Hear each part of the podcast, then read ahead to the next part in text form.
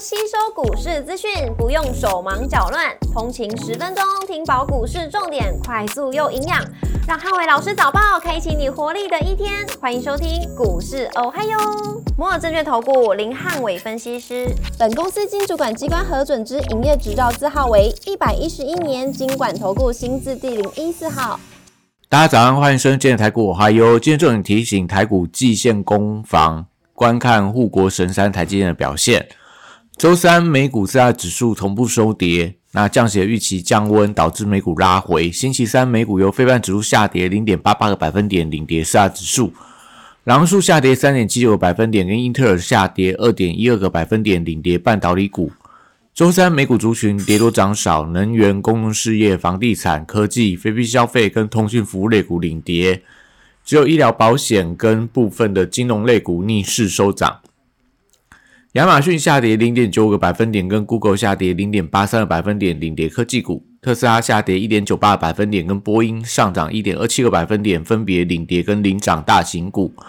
美股周三公布零售销售月率高于市场预期，而且周三早上中国公布一连串的经济数据都不如预期。美国经济强韧导致了降息的预期下滑，那中国经济放缓又令市场担忧全球需求不足。全球股市礼拜三启动暴跌的模式，那短向市场拉回的风险升高。所幸美股尾盘在部分大型科技股收敛跌幅带动下，稍微出现一些回稳的迹象。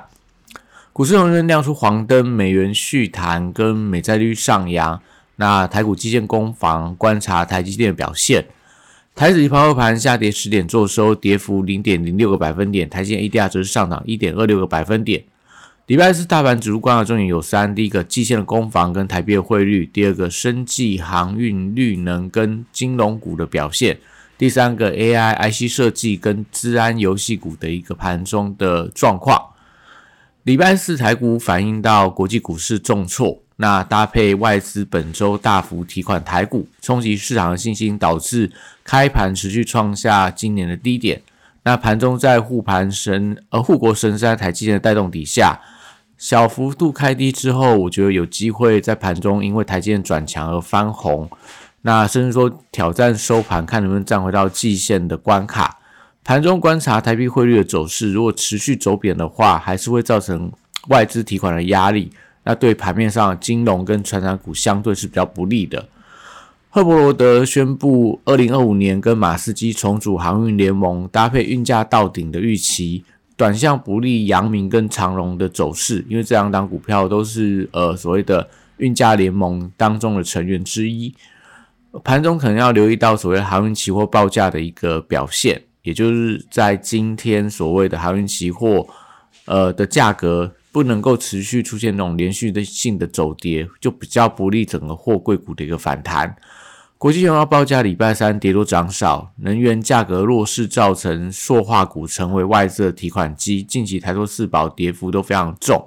那电线电缆跟碳权受惠的政策股，我觉得可以留意到在拉回的时候的买点。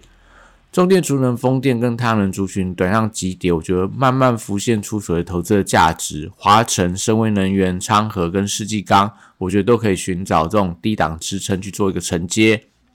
生技股的避险属性受到资金青睐，那宝瑞、土洋对坐，但是因为并购利多消息，我觉得还有机会延续。台药、美食、世阳跟顺药都是近期表态转强的生技股，在盘面上相对比较偏弱的时候，都还是有机会维持一个多方的轮动。军工股因为波音传出来七三七的机型有机会复飞，所以昨天的股价出现反弹。所以，呃，在整个军工股，因为跌升，我觉得同样都有反弹的机会。指标股以宝一、汉翔、神机跟龙钢为观察指标。观光族群跌升，先看反弹。春节旺季受惠的，像饭店、餐饮跟旅行社，我认为说都有一些反弹的空间。短线台股崩跌，金融股成为外资的提款机，但政府接连发言稳定市场的信心，所以盘中可以留意到有没有一些护盘的力道。礼拜四电子股因为外资提款的压力，多数为个别股票表现为主。高价股因为美债利率飙升，搭配外资的提款卖压，短向陷入到整理。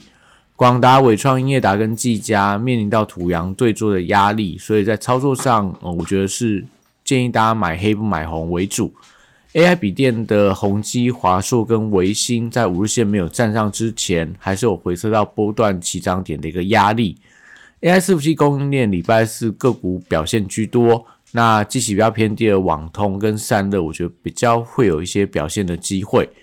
台积礼拜四是台股的关键，盘后法说会洞见观瞻。那礼拜三尾盘 ADR 已经先行拉高之后，今天在台股的台积电股价礼拜四如果能够站到五百八五百八十八元以上，会有利整个台股守稳到季线的支撑。那台建供应当中创高的股票，像万润、星云、宏硕等，也是大家盘中可以持续留意到观察的指标。